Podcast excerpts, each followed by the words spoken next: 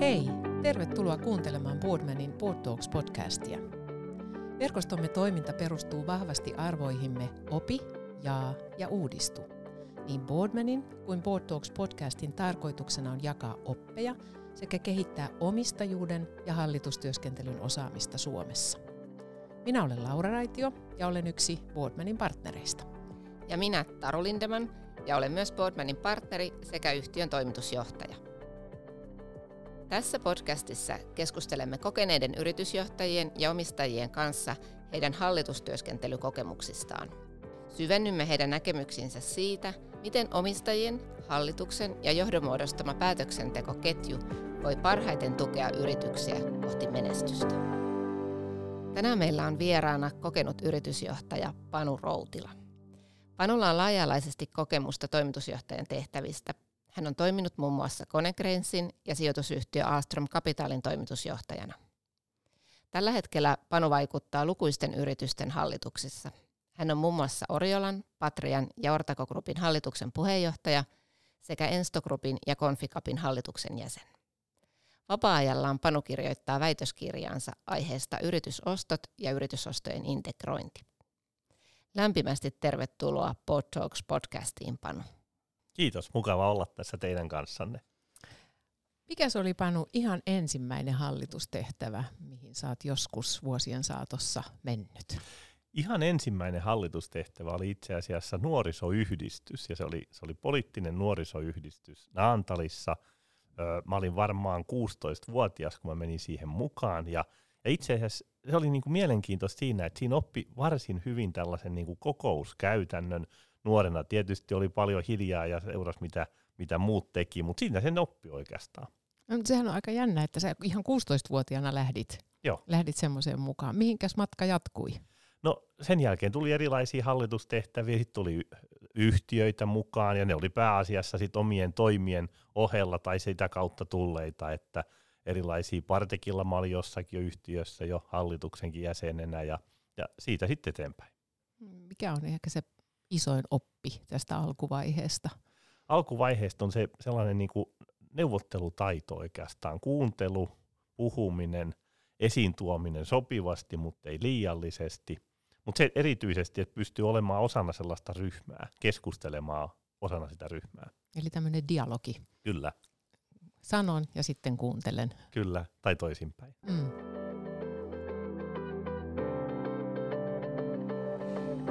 Jutellaanko vähän tästä johtamisesta pandemia-ajassa?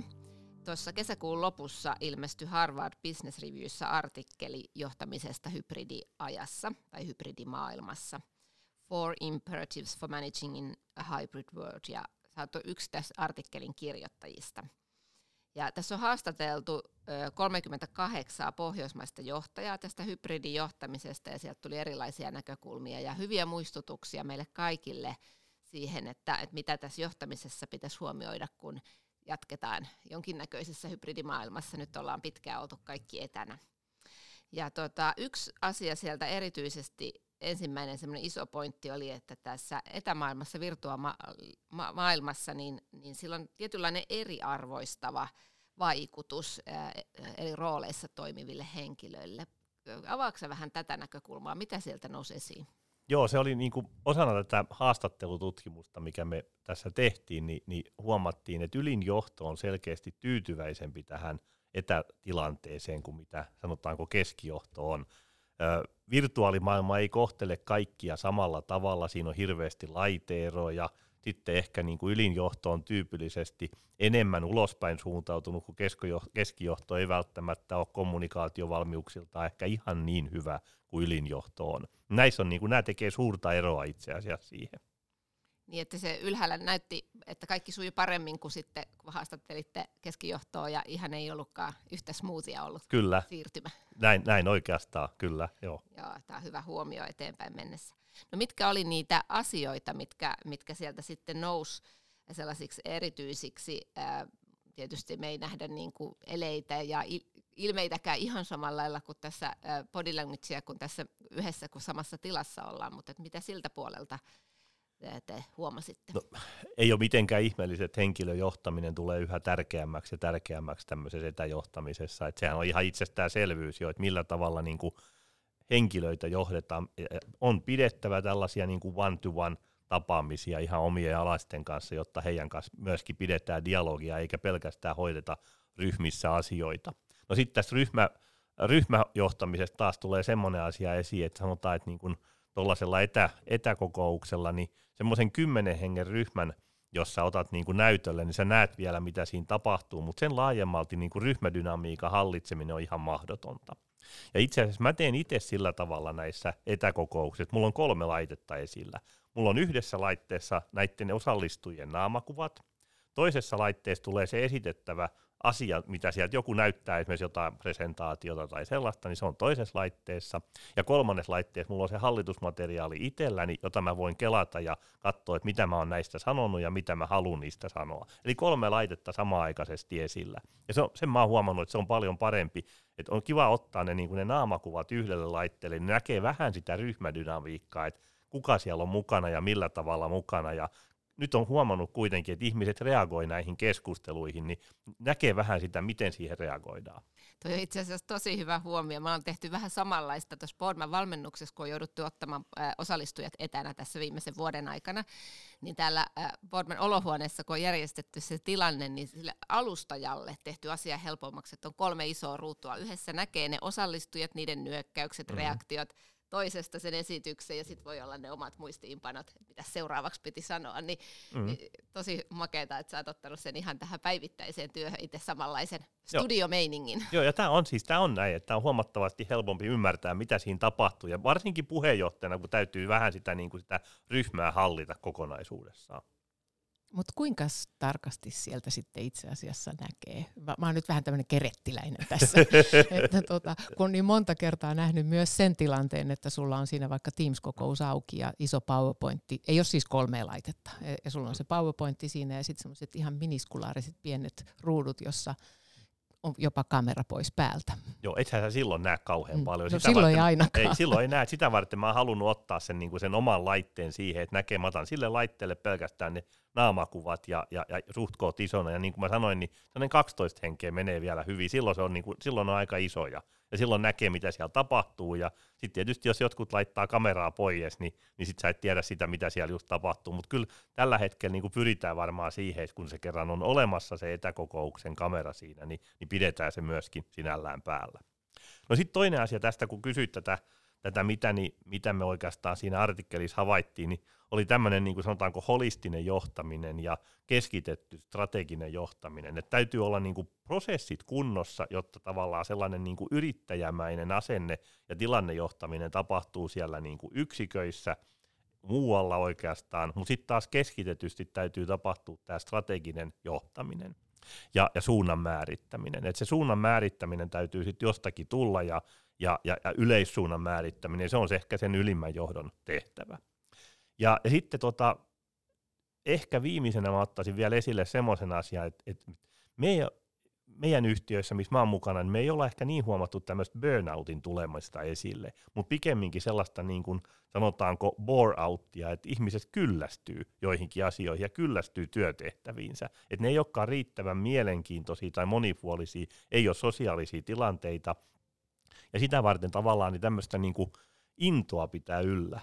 Ja, ja, ja nämä on nämä henkilökohtaiset tapaamiset tuo nimenomaan semmoista motivaatiota, mutta millä sen verkossa tekee, että sitä pitää ylläpitää oikein, tämmöistä kiinnostuneisuutta siihen omaan työhönsä. Sä toimit kolmessa eri yhtiössä puheenjohtajana. Ennen kuin hypätään puhumaan vähän laajemmin hallitustyöstä, niin tota, palataan, tai puhutaan vielä tästä etäjohtamisen haasteesta näin puheenjohtajan roolissa.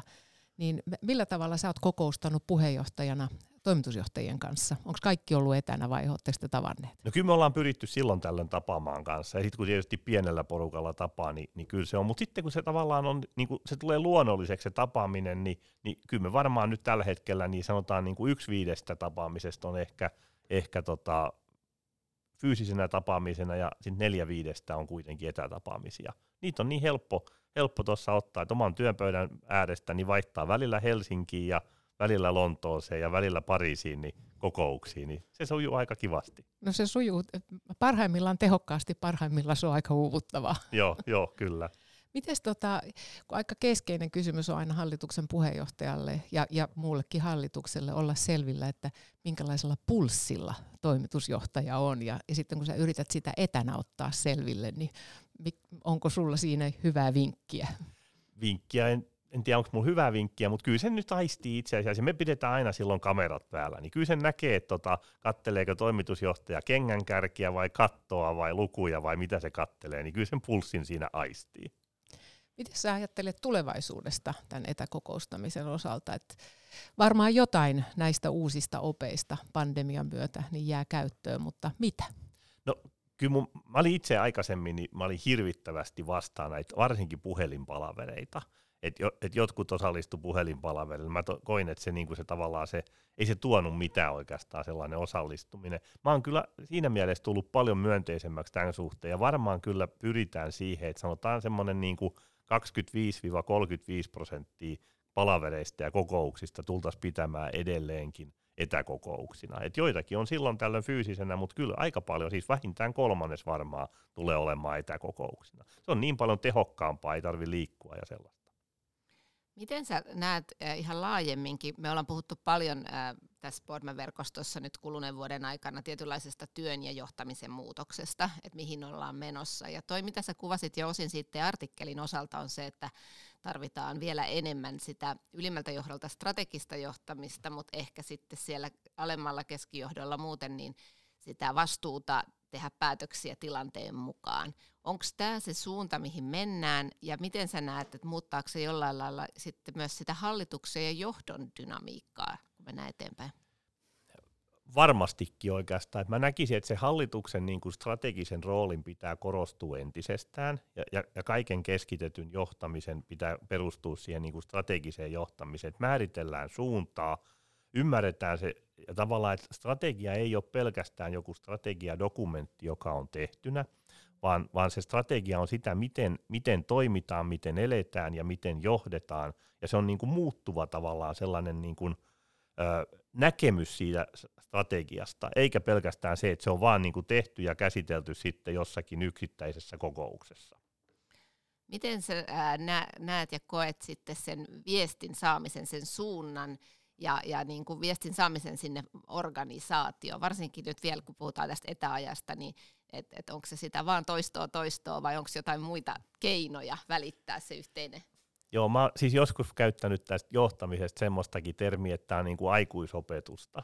Et, et, et sitä vaan täytyy jaksaa niin kuin samaa asiaa muuttaa. Et varsinkin kun tehdään jotain transformaatiota, niin, niin, niin sanotaan esimerkiksi niin kuin jonkun suunnan kääntäminen, ajattelutavan kääntäminen, niin on se vaatinut sellainen, sanotaanko 50-120 kertaa asioiden, saman asian tuominen esille kokouksissa. Et sanotaan esimerkiksi joku tyyppiesimerkki voi olla vaikka niin kuin hinnankorotusten tekeminen, että et nyt niitä pitää lähteä tekemään, niin kyllä niitä varmaan niin kuin 30 palopuhetta samantyyppisissä kokouksissa pitää pistää, että et siihen lopulta lähdetään liikkeelle. Ja, ja, ja sama on myöskin oikeastaan niin kuin joissakin yhtiöissä, jossa on keskitetty sanotaanko niin kuin volyymin aikaansaamiseen ja unohdettu vähän sen kannattavuuden tärkeyttä, niin sitä käännöstä kun halutaan tehdä, niin, niin kyllä se vaatii siis kymmeniä kertoja, että sen saman asian jaksaa sanoa ja pitää yllä, yllä sitä. Mutta sitten se on hienoa, kun se lopulta tulee niin, että se vastapuoli on ymmärtänyt sen, että hei, tämä oli nyt se tärkeä, ja sitä kun rupeaa kuulemaan sieltä, niin, niin sitten se on mennyt läpi. Mä itse kokenut aika haasteellisena, kun muutamassa yhtiössä on tehty aika syvää luotaavia strategiaprosesseja tässä hybridi-etämaailmassa. Ja, ja tuota, uuden luominen ja transformaation rakentaminen sitä kautta, kun sä oot tosiaan se semmoinen pienen pieni näyttöruudun osanen vain siinä, niin mä oon kokenut sen aika haasteelliseksi. Mutta yllätys, yllätys, sitten kun se on ollut kuitenkin se ainoa tapa, ja eihän sitä strategiatyötä voi odotella niin, että pandemia loppuu, mm. niin, niin se on kuitenkin toiminut. Että, e, me, mitä sä ajattelet, e, kun sä sanoit, että kolmasosa voi kokouksista jäädä sinne ehkä tämmöiseen etämaailmaan, niin entäs tämmöiset isommat?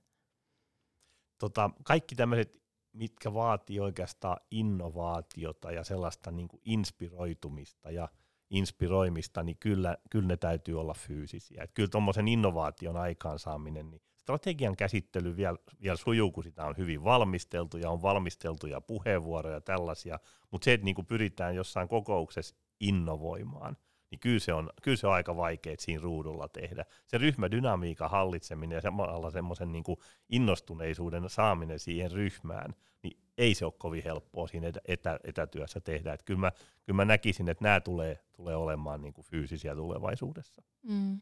Itse olen huomannut myös sen, että että tuo asia, mikä itse asiassa teidän tutkimuksessa tuli esille, eli että kaikki ei ole yhtä niin kuin comfortable, yhtä helppoa ei ole puhua sieltä, vaikka sanotaanko toimitusjohtaja miinus yksi taso, niin ei, ei välttämättä siinä, kun hallitus on kaikki langoilla ja sitten he ovat mukana langoilla, niin siellä voi olla kommentit aika vähissä. Joo, se on, se on just näin. Ja sitten toiseksi se ehkä huomattiin myöskin semmoinen, että nuoremmalla sukupolvella tämä on niinku helpompaa. Se on huomattavasti helpompaa nuoremmilla. Ne on tottunut tämmöiseen, niinku, sanotaanko tekstiviestillä tai WhatsApp-viestillä niinku kuvaamaan asioita. Ja, ja mä oon huomannut se ihan omista lapsistanikin, että varsinkin tyttäret, niin kun he kirjoittaa jotain WhatsApp-viestiä, niin mä aistin sen heidän tunnelmaa ja tilanteensa ihan täysin siitä, mutta itse kun kirjoittaa, niin se on tämmöistä niin saksalaista liikekieltä, että siellä on pisteet ja pilkut paikallaan ja, ja sellaista, että tota, se on paljon niin jäykempää. Siitä on hirveän vaikea saada sellaista tunnetta esille oikeastaan. Eli tämä nuori sukupolvi, joka on tottunut näihin laitteisiin niin paljon niin luonnollisemmin, niin ne, ne pärjää ehkä paremmin kyllä.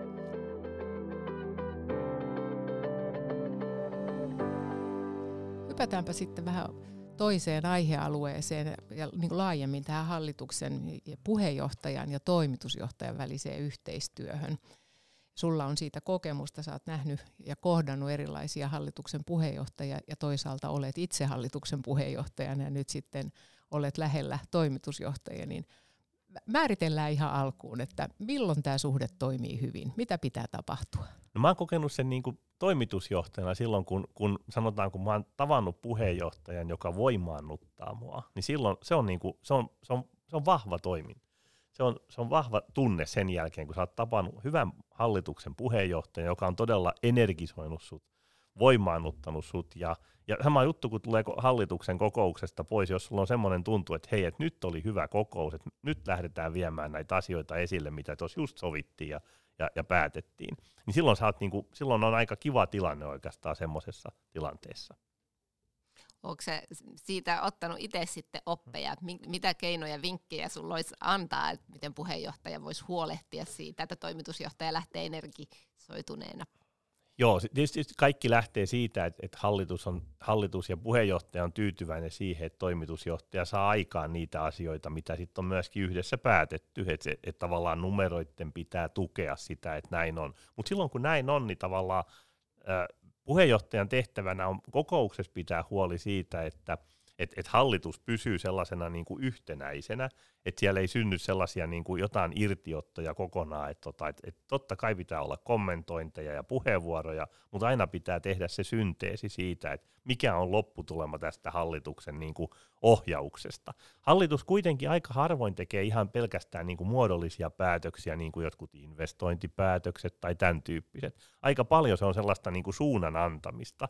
Ja siinä on hirveän tärkeää se, että ne prioriteetit tulee esille, ja toimitusjohtaja pystyy noukkimaan ne myöskin sieltä ne prioriteetit, ettei tule niin, että tulee kymmenen erilaista prioriteettia, ja toimitusjohtaja joutuu sitten miettimään, että toi halus tätä ja toi halus tota, mutta mitäs mä nyt tässä oikein teen ja sompailen tässä välissä.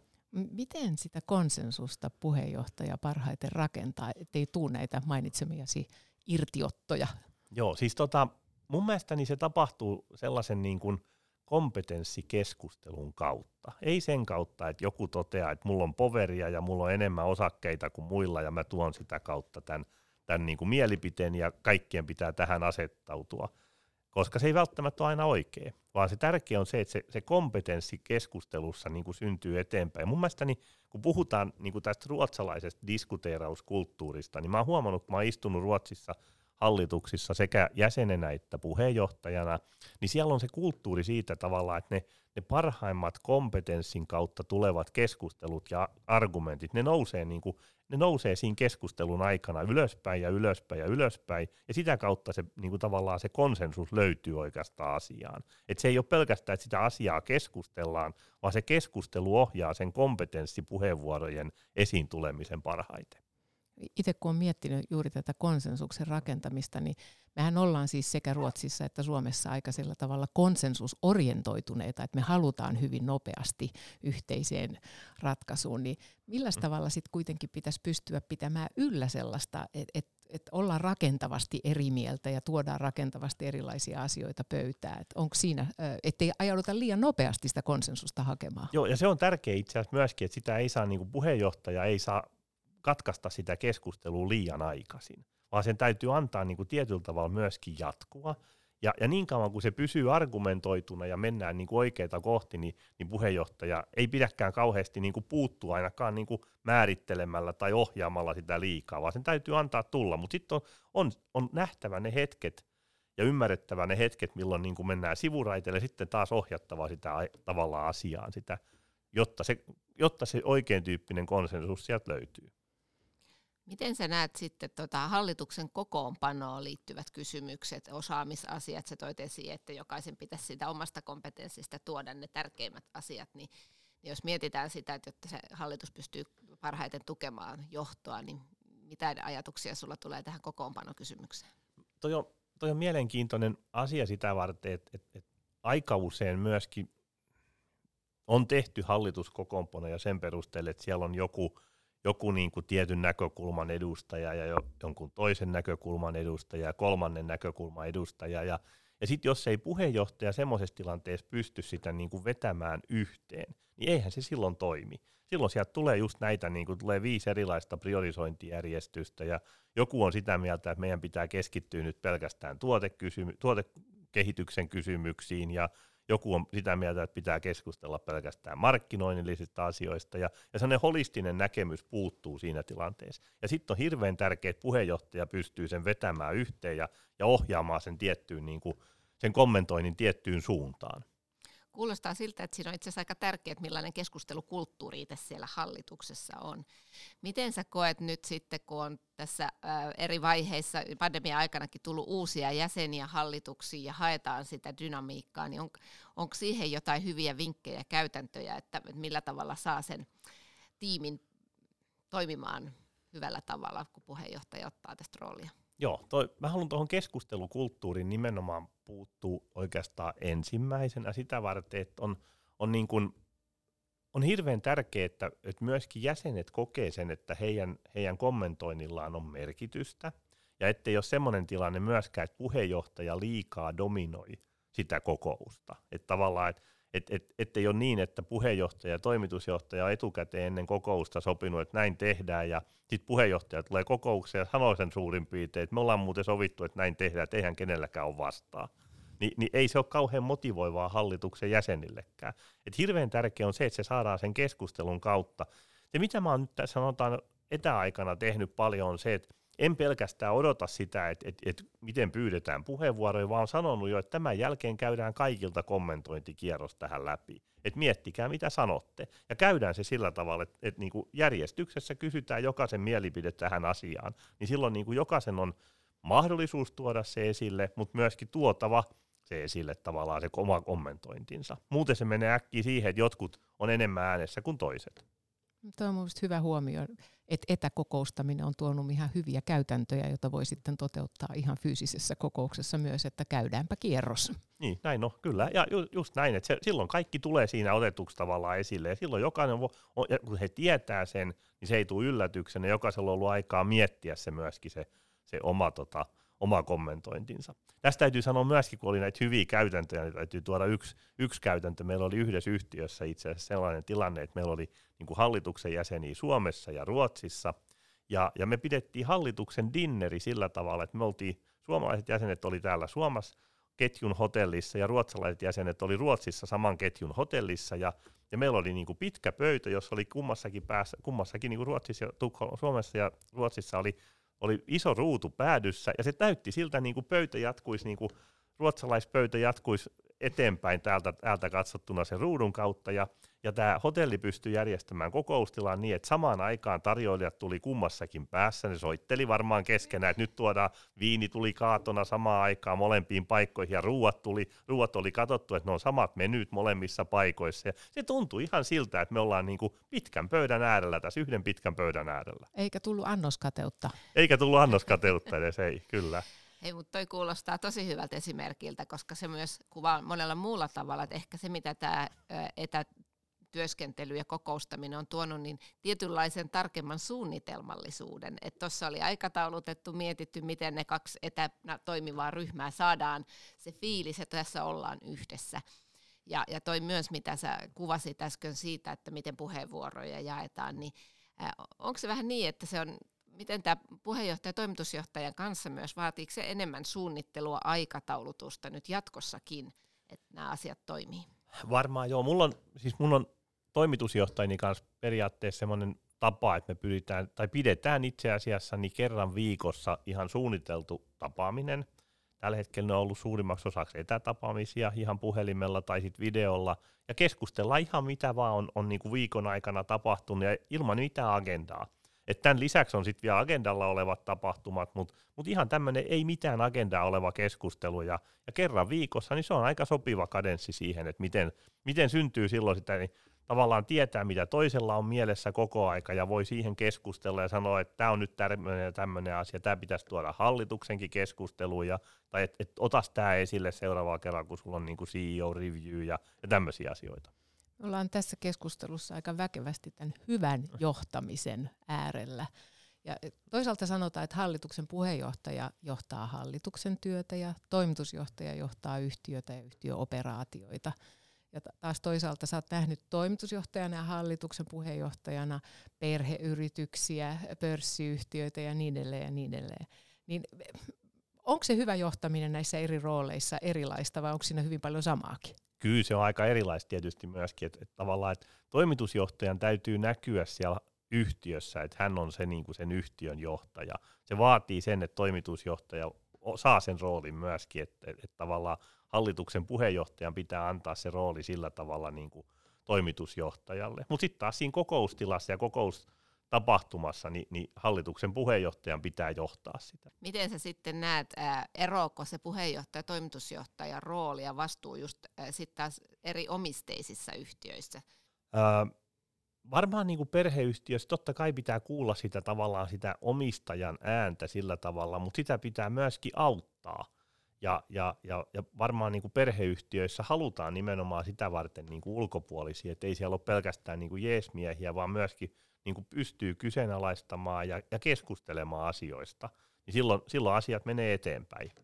Miten tota, sitten taas se, että perheyhtiössä se omistajan ääni on usein myös siellä hallituksessa ja se vaikuttaa vaikka ei olisi puheenjohtajana, mutta sitten muita, muita niin kuin tämmöisessä laajemmin omistetussa pörssiyhtiössä, jossa sitten tai valtioomisteinen tai sitten on pääomasijoittajat, niin ää, siinähän puheenjohtajan rooli korostuu tässä niin kuin omistajatahdon viestin välittämisessä sinne hallitukselle ja aina johdolle asti, niin minkälaisia kokemuksia sulla tästä on niin kuin puheenjohtajana toimimisessa? No ensinnäkin siis kyllähän yhtiön toiminnan tarkoitus tulee ihan osakeyhtiölaista, että osakeyhtiölaki määrää, että yhtiön toiminnan tarkoituksena on tuottaa voittoa osakkeen omistajille, jollei yhtiöjärjestyksessä toisin määrätä. Ja aika harvassa yhtiössä mitään muuta määrätään itse asiassa yhtiöjärjestyksen puolelta kuin tämä sitten tietysti taas niin kuin puheenjohtajan tehtävä on kyllä pitää aktiivisesti keskusteluyhteyttä omistajiin, ja tässä ehkä mun mielestäni tämä ruotsalainen tapa on kyllä pidemmällä kuin mitä suomalainen tapa, että täällä ollaan hiukan niin kuin jopa, jopa pelätään olla yhteyksissä omistajiin, mutta kyllä mun mielestä se on aika hyvä tapa olla niin kuin, pitää sopivaa yhteyttä koko aika myöskin omistajiin, jos omistajat sinällään ei ole mukana suoraan hallituksessa. Tavallaan kuulolla, että missä mennään. Niin kyllä, ja sitten kertoo myöskin missä mennään. Tietysti pörssiyhtiöissä se on vähän eri juttu, että silloin niin kuin milloin voi volkrassata ja milloin, milloin niin kuin mitä asioita ei voi tehdä ja, ja milloin pitää ottaa sisäpiiriläiseksi ja milloin ei, mutta mut se on niin kuin hyvä tapa kuitenkin käydä sitä dialogia.